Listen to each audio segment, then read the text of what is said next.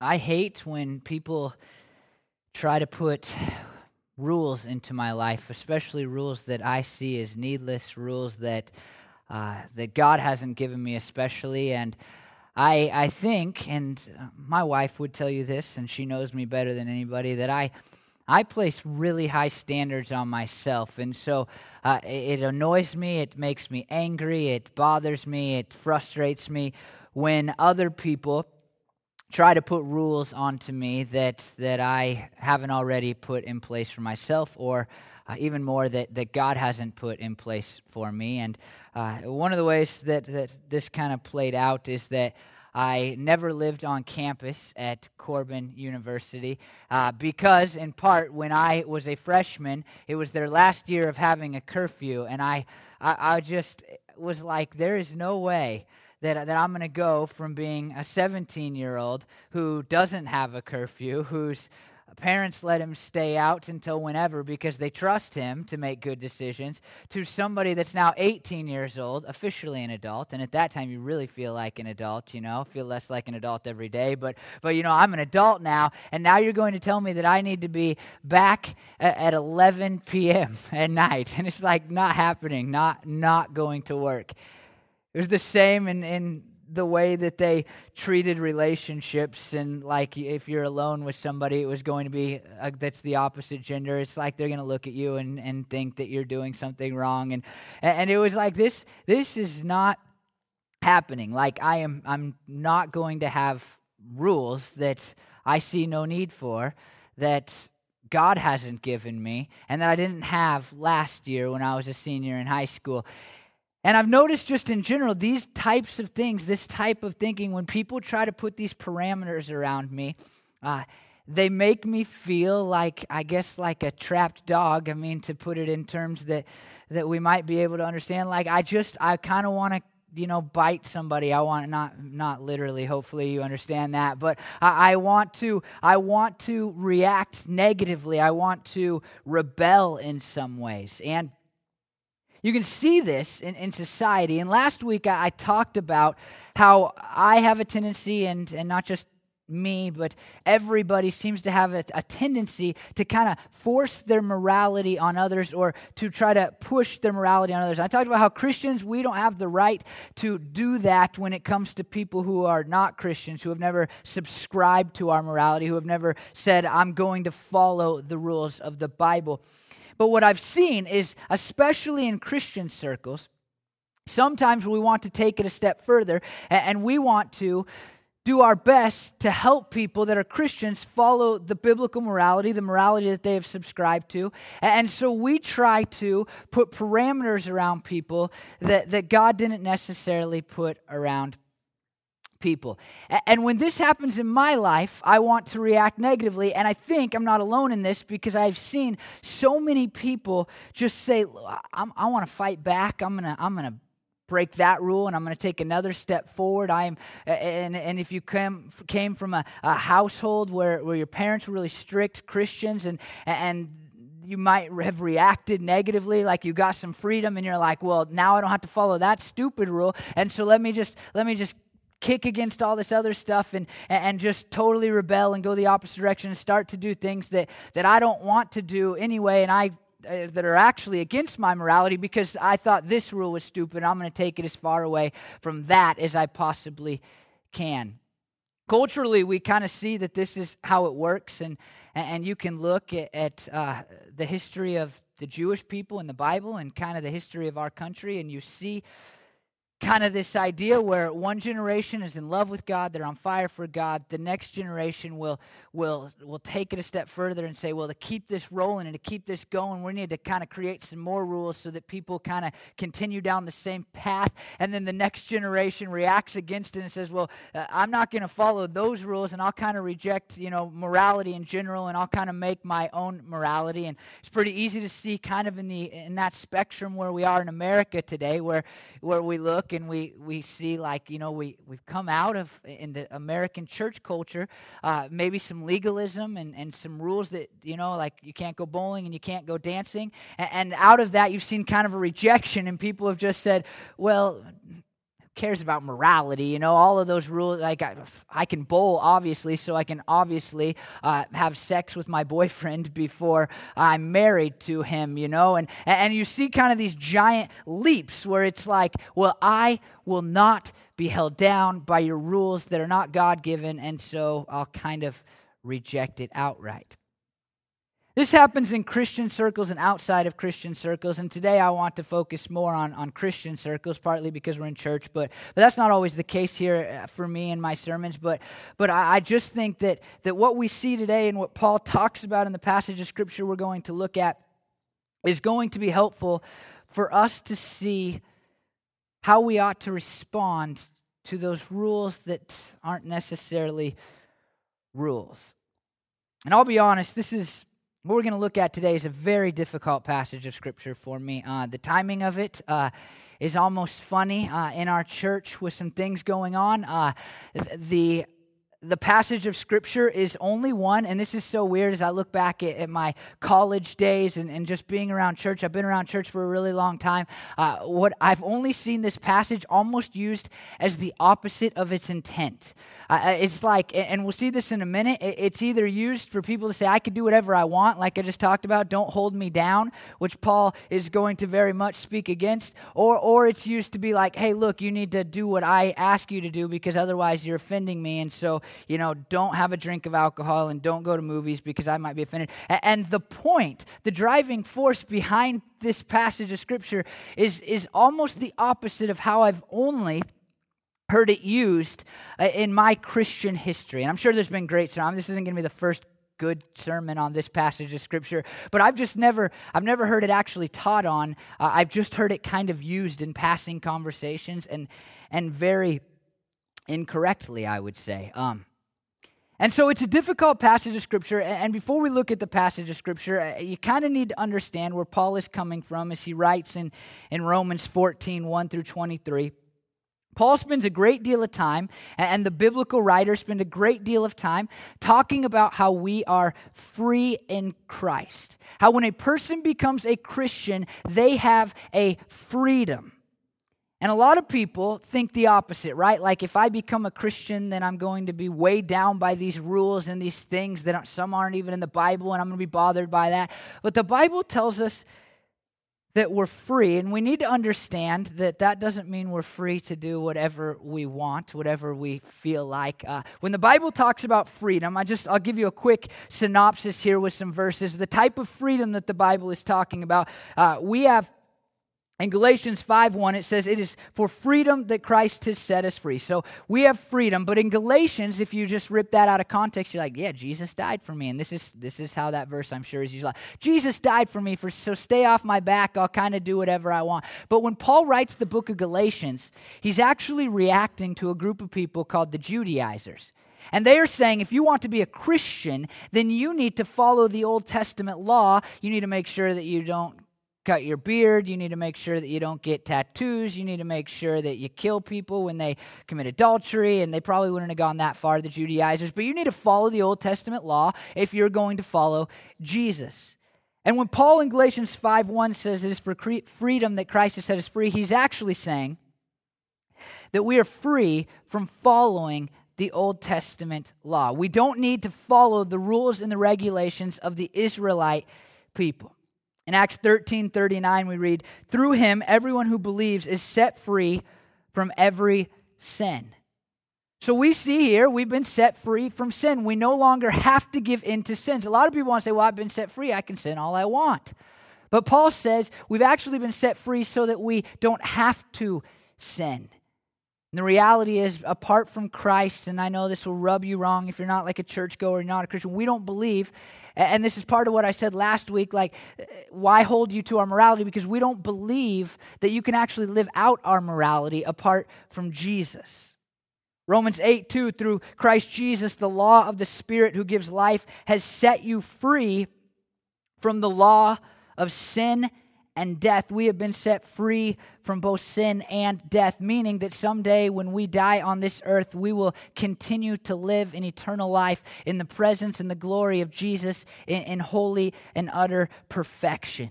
We've been set free from eternal death. Ephesians 3:12 in him and through faith in him we may approach God with freedom and confidence.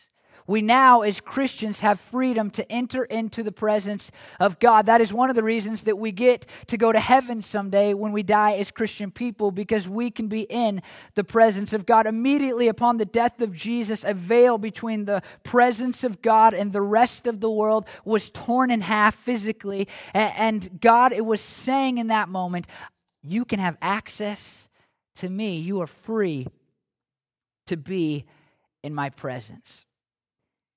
Now, here's the difficult part, and the part I don't like. And if we were going through a list of passages of scripture that I don't really like in the Bible, and I know that's really bad to say, I think Romans 14 might be up there. It just, it, it's not something that as a longtime Christian is, is comfortable for me. And it's because with freedom, with Christian freedom comes a non uniformity of practice that makes Christians different from other religions in the world. You go look and you study other Christian, or other not Christian religions, other religions that aren't Christian, and what you'll find is that people need to go through a certain amount, uh, certain levels, certain steps, uh, fill out a checklist, and make sure that they are doing this, this, this, this, this, and this. And when you come to a worship service, you'll find that you have to do this, this, this, this, and this. I think that evangelical Christianity is very unique in the fact that God, when it comes to practice, allows for us to live out our faith in a way that is not uniform to everybody else.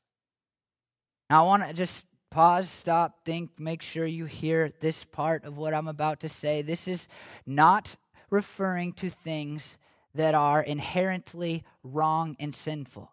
The Bible has many, even in the New Testament, beyond the law of the Old Testament, statements, commands, things that if we do them, we are wrong, and if we don't do them, we are wrong. Other things. There is a, is a thing called sin, which is a disobedience to God, primarily disobedience to the things that God has told us in His Word. And so our freedom is freedom in the things that God has not already told us we can and can't do. That's very clear. But it still makes us uncomfortable because there are things that for me even seem wrong and I want everybody to kind of follow because it feels wrong, it seems wrong. And there are things that to you don't seem wrong and you say, "Well, I just I I want to do this and it seems okay."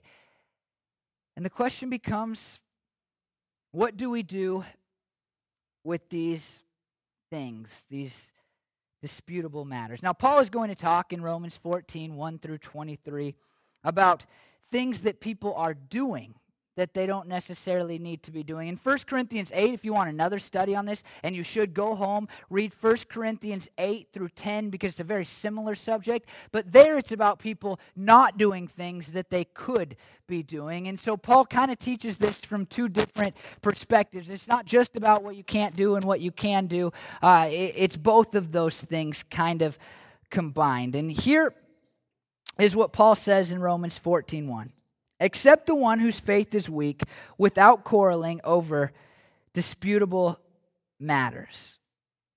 Now, let me be just upfront and get your focus in the right area. The things that are being disputed are things that have to do with the Old Testament law.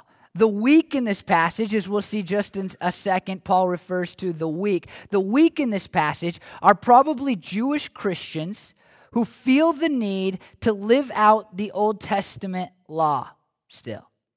Now, it's really fascinating because Paul says, accept those people who are weak without quarreling over these things that are not inherently right or wrong. When this is talked about in theological circles, the term is adiaphora, and it comes out of a teaching from Luther, uh, from Martin Luther, and, and that means adiaphora means disputable matters. And these are things that are not talked about within the confines of Scripture, things that we can't point to verses and say, this is right and this is wrong. Now, some take it to mean only the examples that we see here, and that is an okay perspective.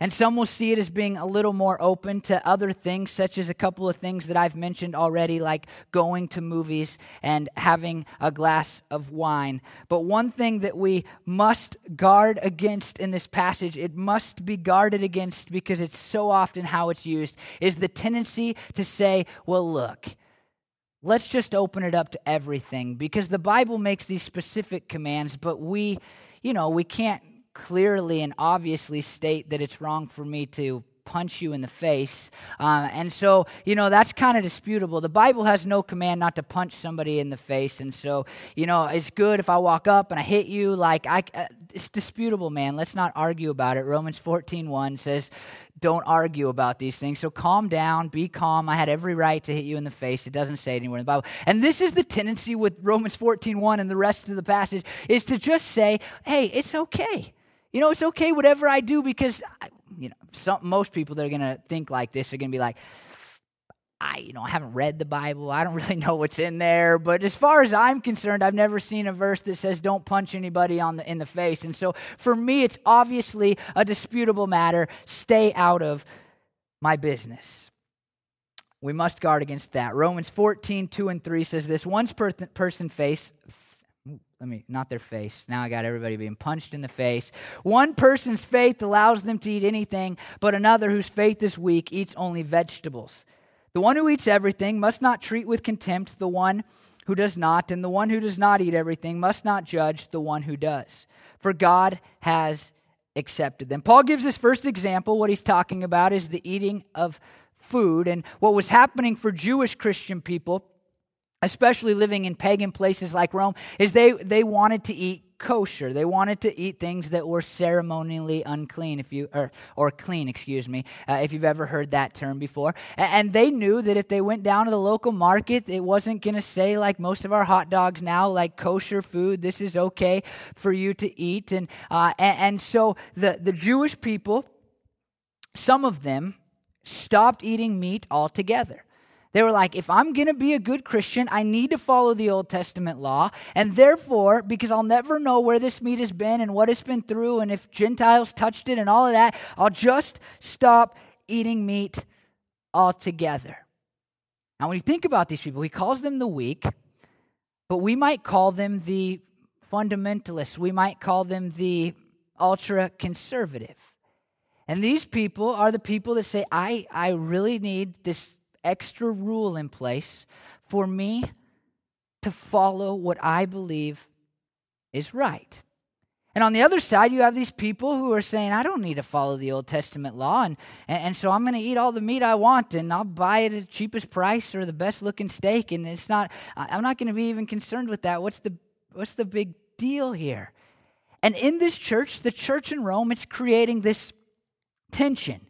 And it's a tension that we still have today. And oftentimes we might call it a tension between fundamental and liberal, but I think that that's probably going too far because I don't even think uh, fundamentals are way on one side and, and liberals are, are you know, open a lot of times in liberal Christianity to doing whatever you want aside from what the Bible says. I think this is like the, the, the more conservative and liberal end of things that are falling within what the Bible teaches. This is not like way out, like, you know, what we think of as fundamentals. I hate you and you do it just like me and put your shirt and your tie on and King James only Bible and, you know, you're a bad person if you get uh, a piercing. I actually heard a radio commercial for a church in Keizer where I grew up one time that said, this is like almost a quote. If you are sick of tattoos and piercings and long hair in your church, we have a church for you.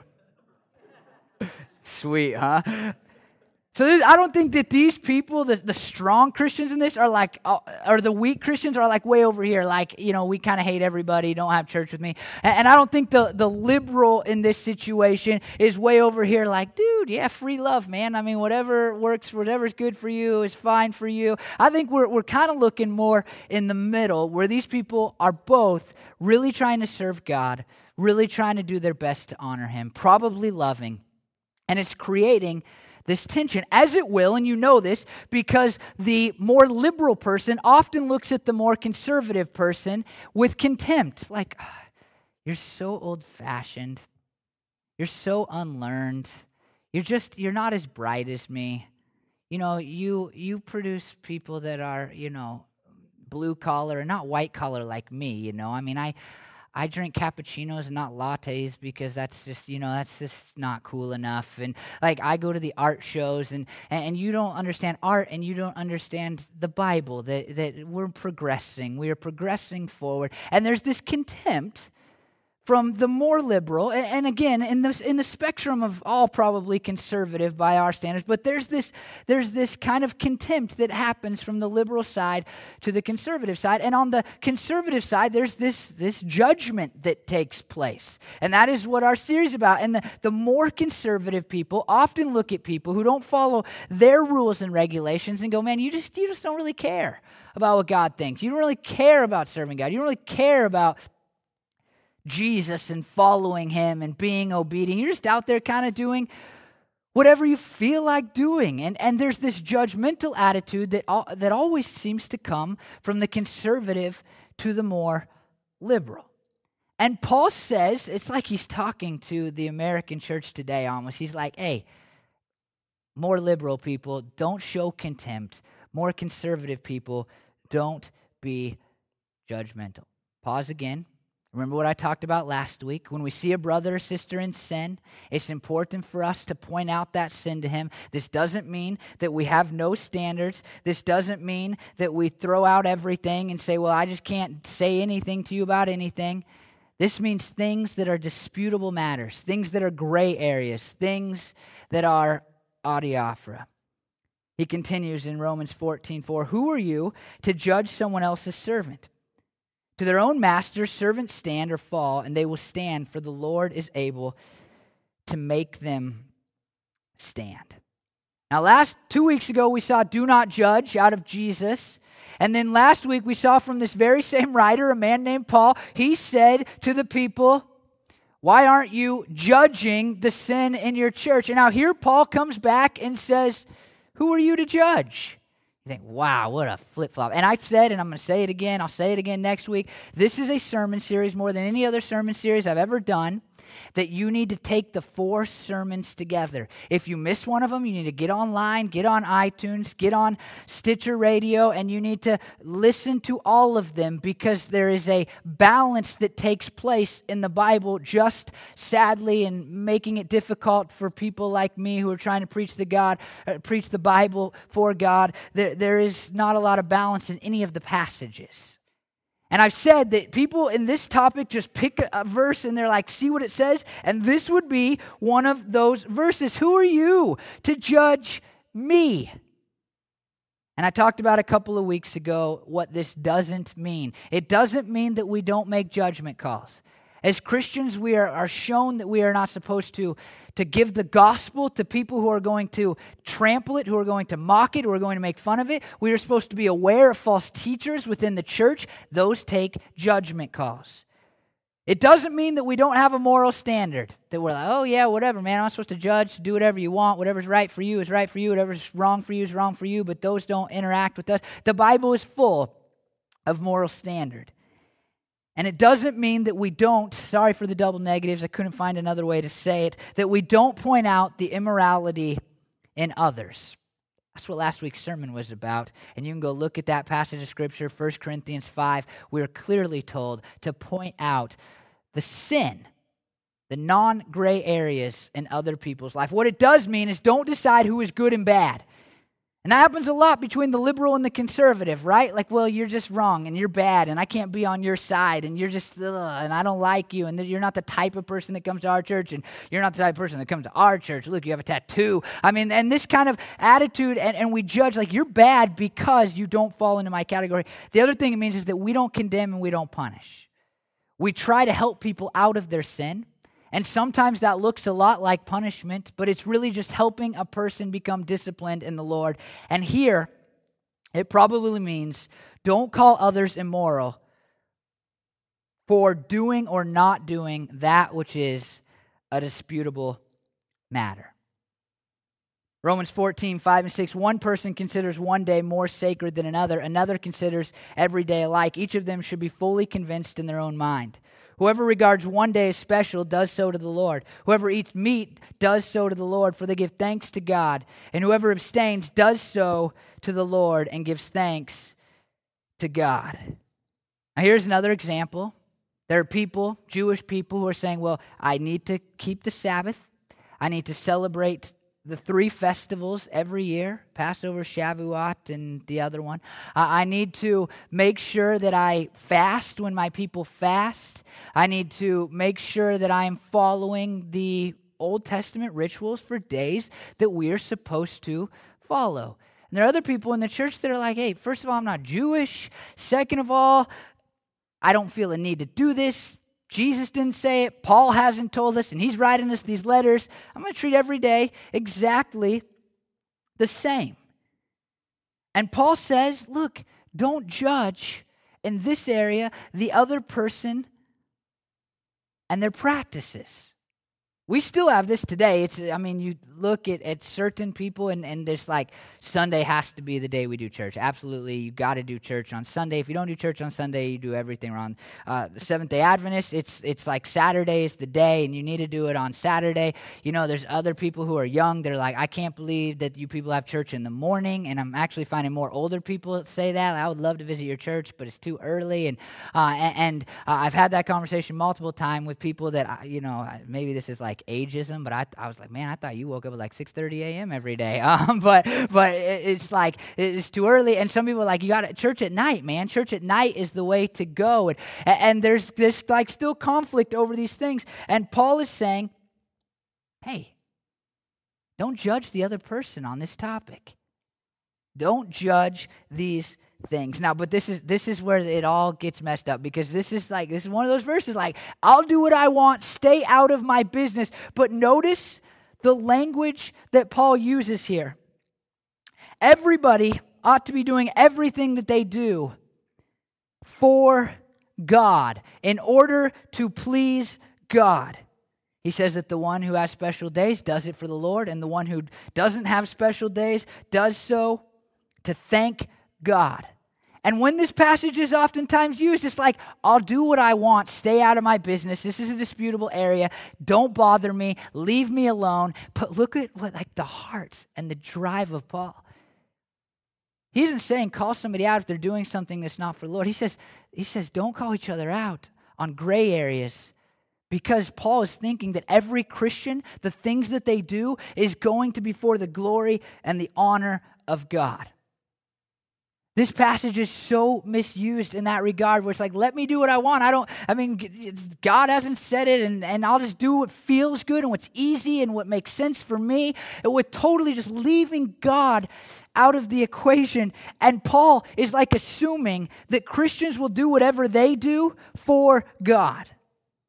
And I think this is like the first, I mean, the first point eh, eh, that, that really I just want in your heads today as we look at this passage because it's so oppositely used of this is this. Don't hear, I can do what I want. Hear, whatever I do, I need to do for God.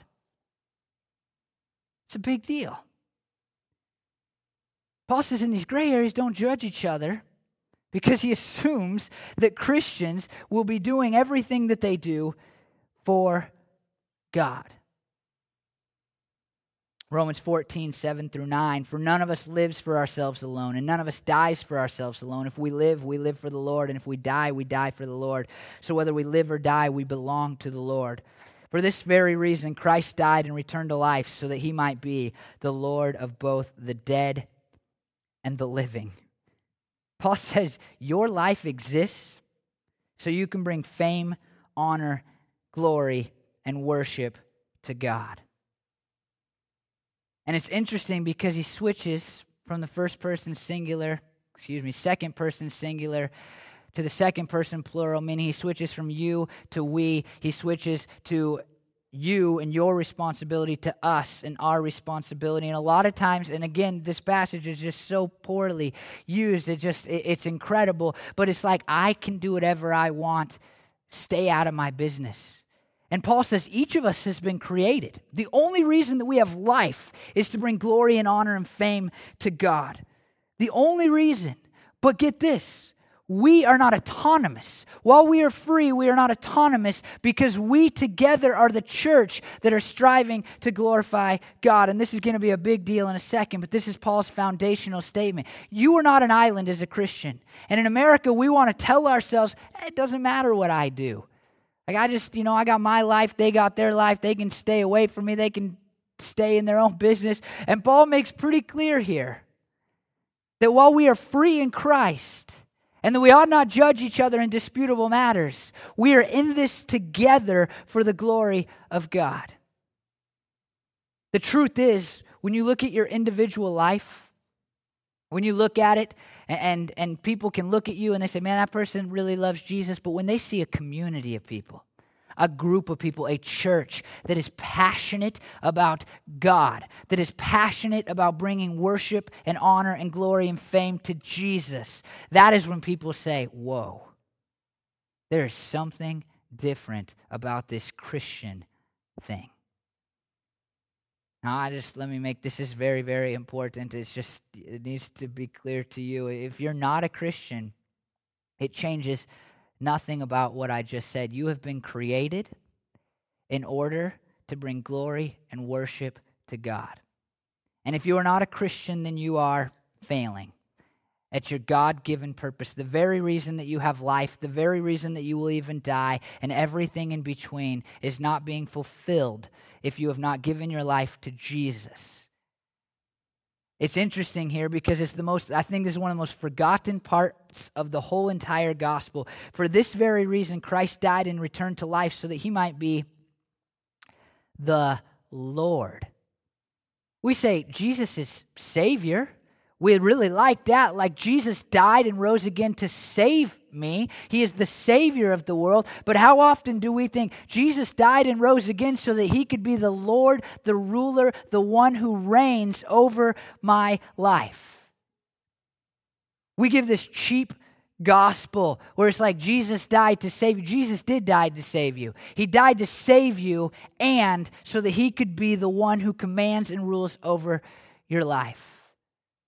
Jesus died and rose again so that you could have life forever in eternity, but he also died and rose again so that you could serve him with full obedience. And whether you're a Christian or not a Christian, you need to make a decision to not just look at Jesus as this Savior who kind of died, and if I choose to get life forever, then I can choose it, but if I don't, no big deal. His death and resurrection point to the fact that He deserves your everything not just something. Romans 14, 10 through 13. You then, why do you judge your brother or sister? Why do you treat them with contempt?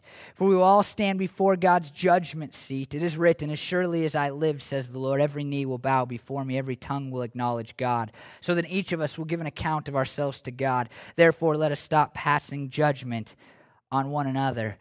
He quotes from Isaiah 45 23 here, and surrounding that verse in the Old Testament is the fact that God is God alone.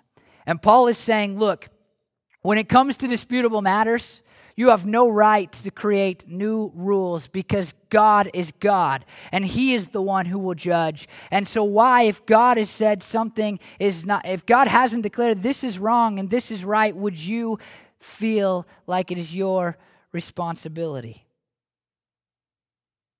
Again, this is things that are not inherently immoral. This is things that are amoral, things that are not bad in and of themselves, and things that are not good in and of themselves. But God, I mean, Paul makes clear that God is looking down and he's saying, Hey, I'm the judge. I am the judge. So how dare you put into place rules that I have not put into place? But again, again, couple of just and we're gonna this is so important because a lot of times people and i know this like 12 times said this in this one little sermon i haven't been going very long yet but a lot of times people just want to use this passage to go hey god's my judge stay off my back. But think about this think think think. God is your judge. That's a big deal That's not like, hey, I can do whatever I want now because the Bible says that this guy's got to stay off my back. I mean, this is God is going to judge you. The Bible declares that we will all sit in front of God, and Christian and non Christian alike will answer for the things that we did or did not do in our lives.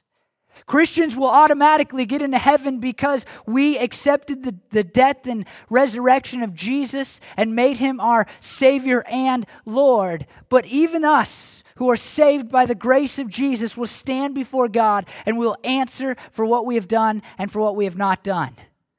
You should worry very little about what people think of you. You should not say, Well, I'm open to do whatever I want because I can get this guy off my back from this verse. You should instead live a very holy and righteous life because God will stand in front of you and you will bow before him and answer for the things that you have done. We try to say, like, oh, if I can just have humans stop judging me, then I can kind of just get away with anything that I want. Who cares what a human being says when we must answer before the living God? Now, listen, listen. This Paul's about to switch gears, and he, he's kind of uh, been talking about how we should not judge, and he's talking about us looking down on the weaker brother who, who says, I need these rules in my life. He's saying, hey, you can't start judging them and saying you're wrong about these disputable matters. But he's kind of going to flip gears here and he's going to he's going to talk to the strong people. Because Paul sees the danger, I think, in what he said. I really see the danger in what he said, but Paul sees the danger in what he has just said. And I think he wants to guard against it because what Paul is about to make clear to us is that while we have freedom in Christ and in these gray areas, we should not judge each other, we should not condemn each other in these disputable matters. Sometimes we open ourselves up in this freedom to do things that have a negative, adverse effect on ourselves and others. Now, listen to this, listen to this. Before we get to what Paul addresses in Romans 14, this is so important. I, I want to address some other things that he says elsewhere. Three things that Paul says sometimes that when we talk about this freedom and when we look at these disputable matters, these gray areas, what we do is we use them to hurt ourselves. We use them in order to cause problems, and it's probably not our intent. We just want to be free, man. But, but we use them in a way that really hurts us. And here's the first one self deception. Sometimes we use our freedom for self deception. Listen to what 1 Peter 2.16 says Live as free people, but do not use your freedom as a cover up for evil. Live as slaves to God. That's big time. Because normally we talk about freedom in Christ and people are pulling out these verses, it's the opposite. It's like, yeah, like I can kind of, I, I can do what I want, man, and I'll just, whatever. It's not wrong because, and you're doing something wrong when you're doing self deception. You're like sinning, but you're like, hey, it's not really in the Bible and you know it's wrong. Self deception. The next one is self destruction. 1 Peter 6 12 says this. I don't know why I said 1 Peter. 1 Corinthians 6 12. I have the right to do anything you say, but not everything is beneficial. Paul makes clear that we should be doing that which builds us up in our character and not that which tears us down, even if we can't point to a Bible verse and say, well, that's wrong or that's right. The next one is self-created slavery, 1 Corinthians 6:12. I have the right to do anything, but I will not be mastered by anything. Man, people use their freedom in Christ all the time to do things that become addictive, that become a problem, that, that really hurt them and hurt others around them. I remember one time a person said, Well, point to me in the Bible where it says you can't smoke. And like, okay. And I, I pointed him to a verse way out of context, and I regret that now. And thankfully, he pointed it out to me. I, Your body's a temple, which is, a, if you've ever used that for smoking cigarettes, then go read it again, the whole context. It's not a good, it was not a good argument. I was young. I, I, I was just like, I got one, you know? And, and, and so uh, the guy is like, that's about sexual immorality. I was like, ah. You know, I didn't have my YouVersion Bible, so I kind of had to believe him. He was right, I was wrong. I don't say that very often, but he, he was right and I was wrong. And, and, and so I just stopped. I don't know why. I got really wise all of a sudden. And I, I it, like in a good way. It was like, hmm. Cigarettes are going to kill you. I don't need to prove it to you spiritually. like that's all I said. And and what he was doing is he was using his freedom in Christ to do something that was destroying his body. And people do this not just physically, because that's less of a concern to me today, even though I don't want you to, but they do it for things that are spiritual. Like, well, you know, the Bible never says that I should read the Word of God. Doesn't ever say that. You know, wake up and read the Word of God. If so, whatever. Leave me alone. Don't tell me I need to read the Bible more. But that's destructive for you. And it's not something that is profitable to you. People do this all the time. People all the time say, Look, I'm free in Christ, and so I, I can kind of pretend that what I'm doing is not wrong. Self deception. I, I, can ignore the fact that this is hurting me and hurting others around me. I can kind of be a slave to stuff. The Bible never says that I can't watch TV for eight hours a day. Yeah, is that good for you? And so people use their freedom and they point to these gray areas, the adiaphora to say, I can kind of do what I want. And they hurt themselves. And now Paul flips the script and he says, In these areas, there's something else you need to keep in mind. Romans 14, 13 through 14. Instead, make up your mind not to put a stumbling block or obstacle in the way of a brother or sister. I am convinced, being fully persuaded in the Lord Jesus, that nothing is unclean in, in itself. But if anyone regards something as unclean, then for that person it is unclean. Paul says, don't put a stumbling block or obstacle in the way or a brother uh, in the way of a brother or sister. This is another issue besides self-deception and self-slavery that Paul says if you are using your freedom, if you are living in these gray areas and it is causing somebody else to stumble, then you are doing something wrong. A stumbling block refers to something that gets in the way of another Christian person and causes them to be hurt in their faith, to do things that they think are wrong, that are sinful for them because of what Paul says here. Something that that person thinks is wrong, therefore becomes wrong for them. I want to point out that not everything, everything is unclean, but only everything that is not specifically regarded as unclean. This doesn't mean everything is okay to do, it means everything that is okay to do is okay to do. That make sense? Good? Yeah. Paul's saying if it's okay by God, then it's okay for you, but if somebody thinks it's wrong, then for that person, it becomes wrong. And this is key. He's saying, look, if it's going to hurt somebody else's faith, then you need to be really careful. You need to probably not do it. He's not presenting relative morality. You can kind of think whatever you want is right and wrong. He's saying in these gray areas, in these disputable matters, you need to pay attention to how it affects the other people in your church. Romans 14, 15. Your brother or sister is distressed because of what you eat. You are no longer acting in love. Do not by your eating destroy someone for whom Christ died. Now, distressed is more than bother someone. It's about hurting their faith like stumbling block. And it's strengthened by the word destroyed. And, and listen to this, John 3 16. You may have heard of this. It's, it uses the same word.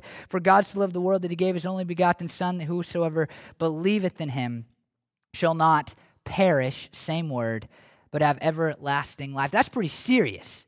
Like in these gray areas, Paul is saying, don't do something that's going to reverse what Jesus did on the cross for that person. It becomes wrong for you to do something, even if the Bible doesn't say it anywhere, if it's going to hurt somebody else's faith, if it's going to reverse the work of Christ in their lives. Romans 14, 15, if your brother, if your brother or sister is distressed because of what you eat, you are no longer acting love. Do not by your eating destroy someone for whom Christ died.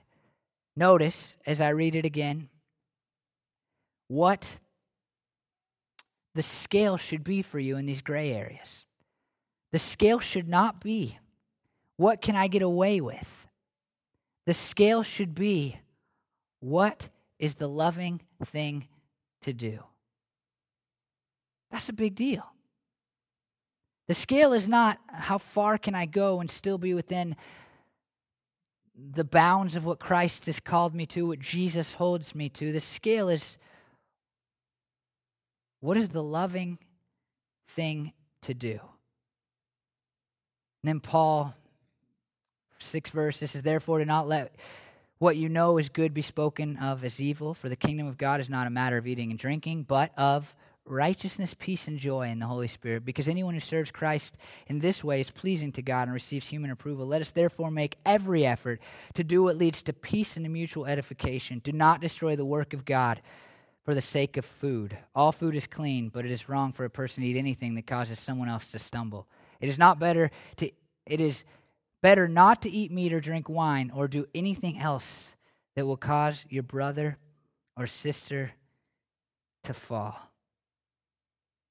Paul says, look, the kingdom of God is not just about what you can get away with in these gray areas.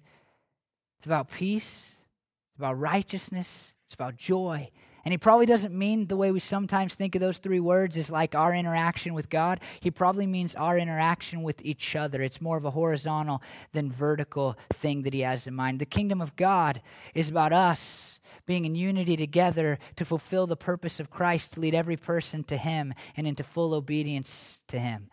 The kingdom of God is about us, a church, being in love with each other and doing in everything that we do the right thing for the other people. And if something is causing somebody else to be hurt or to stumble, to give into a sin, then you ought not do it. He says that the kingdom of God should be lived out in a way that re- leads to peace us loving each other, being connected to each other, being in relationship with each other, and mutual edification, the growth of other people that you are part of Christianity with, specifically, that you are part of a church with. The kingdom of God is not about what we can get away with, it's about peace and mutual edification. Let me just ask you these questions is what you're doing leading to peace with other Christians? Is it helping other Christians to grow? Or is it hurting your relationship with other Christians? And does it have the potential to hurt them spiritually? Does it destroy the work of God? Does it hinder or hurt the work of God? And Paul might have in mind here does it help or hurt what the church is doing? Will it cause someone else to stumble? Will it cause another Christian in the church to sin, to do something that they think is wrong, that would be bad for them? Will it cause your brother or sister to fall? And here's what Mark 9:42 says, if anyone causes one of these little ones, those who believe in me to stumble, it would be better for them if a large millstone were hung around their neck and they were thrown into the sea. This cannot be taken lightly. So, whatever you believe about these things, it's interesting. Whatever you believe about these things, keep between yourself and God. Blessed is the one who does not condemn, himself by what he approves. But whoever has doubts is condemned if they eat, because their eating is not from faith. And everything that does not come from faith is sin. Man, here's, I just, this is what I see so clearly. And I, it just, this is what I want to get across so often when it comes to disputable matters, we are quick to judge other people and not look at our own problems. So often we want to say, well, you're not following my rules, and we judge people.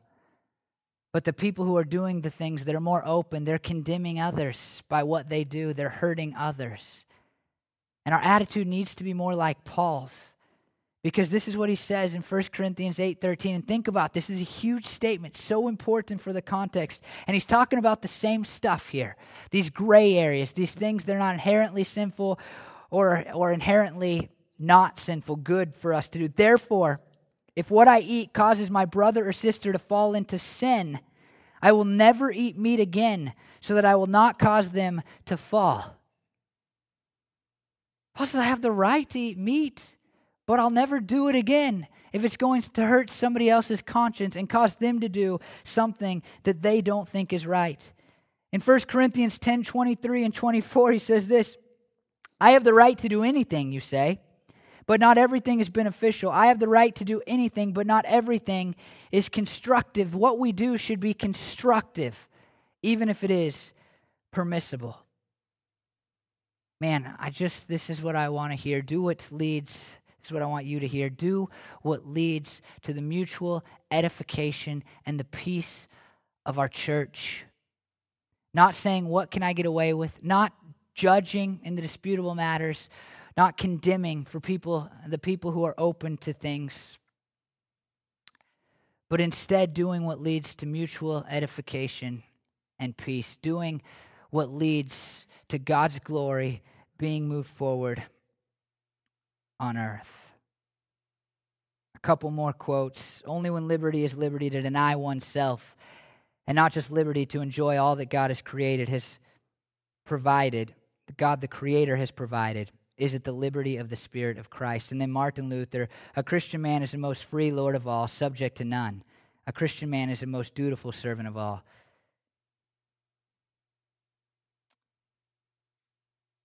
I want to read 1 Corinthians 9 1 through 5 because Paul, I think, has the right heart in this.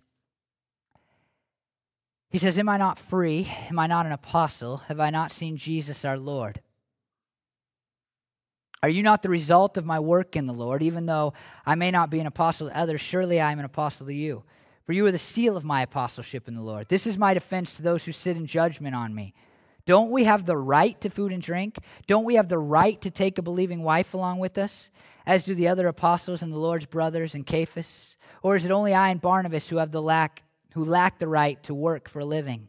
He goes on to say, But we did not use this right. On the contrary, we put up with anything rather than hinder the gospel of Christ. And then 1 Corinthians 10 31 through 33. So whether you eat or drink or whatever you do, do it all for the glory of God. Do not cause anyone to stumble, whether Jew, Greek, or the church of God, even as I try to please everyone in every way. For I am not seeking my own good, but the good of many, so that they may be saved.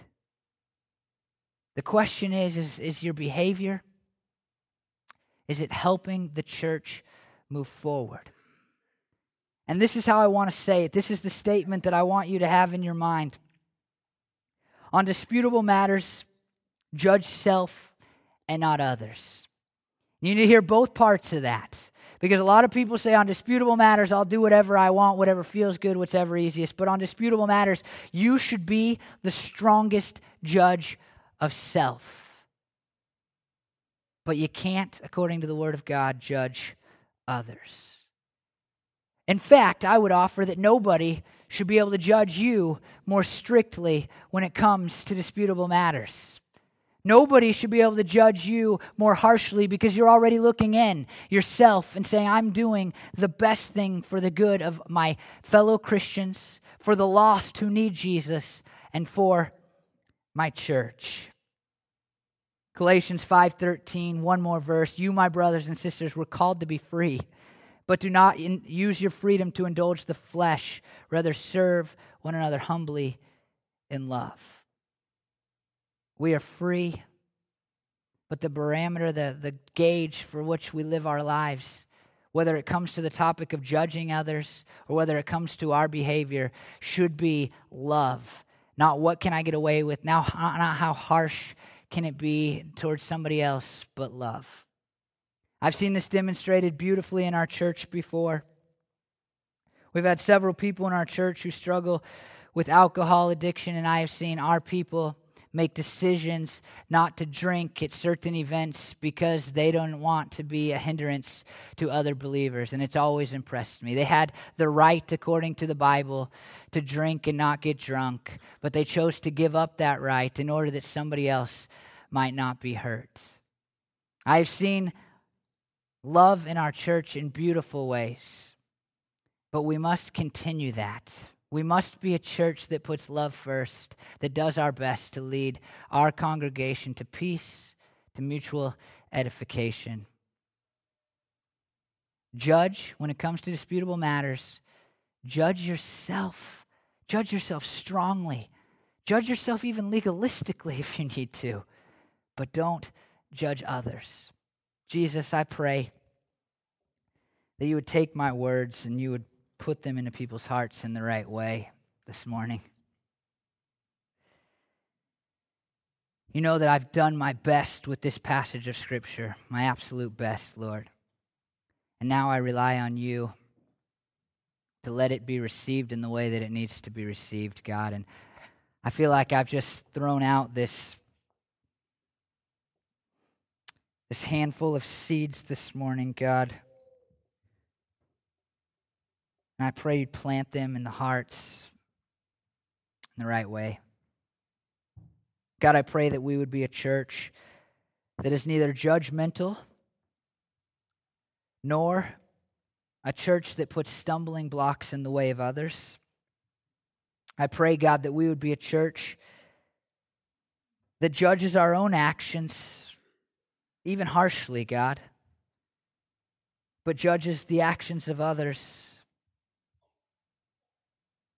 in a way that only follows what you have said.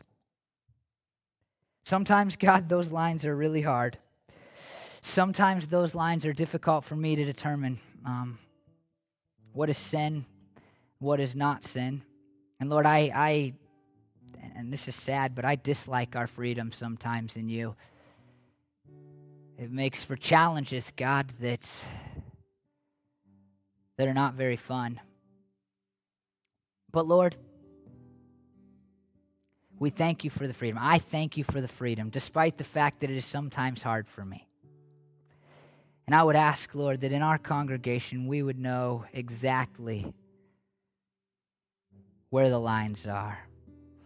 But even more, God, I pray that we would not be a judgmental church, and I pray that we would not be a church that tries to teeter some kind of line, that tries to get away with what we can get away with, that is harsh to others when they don't follow our rules. But I just want a church that is full of love and grace and unity, connection, Lord. God, I pray that you would always be at the center of everything we do. You would be at the center of our attitudes. You would be at the center of our decisions. You would be at the center of our actions. I love you, Jesus, and I pray these things in your name. Amen.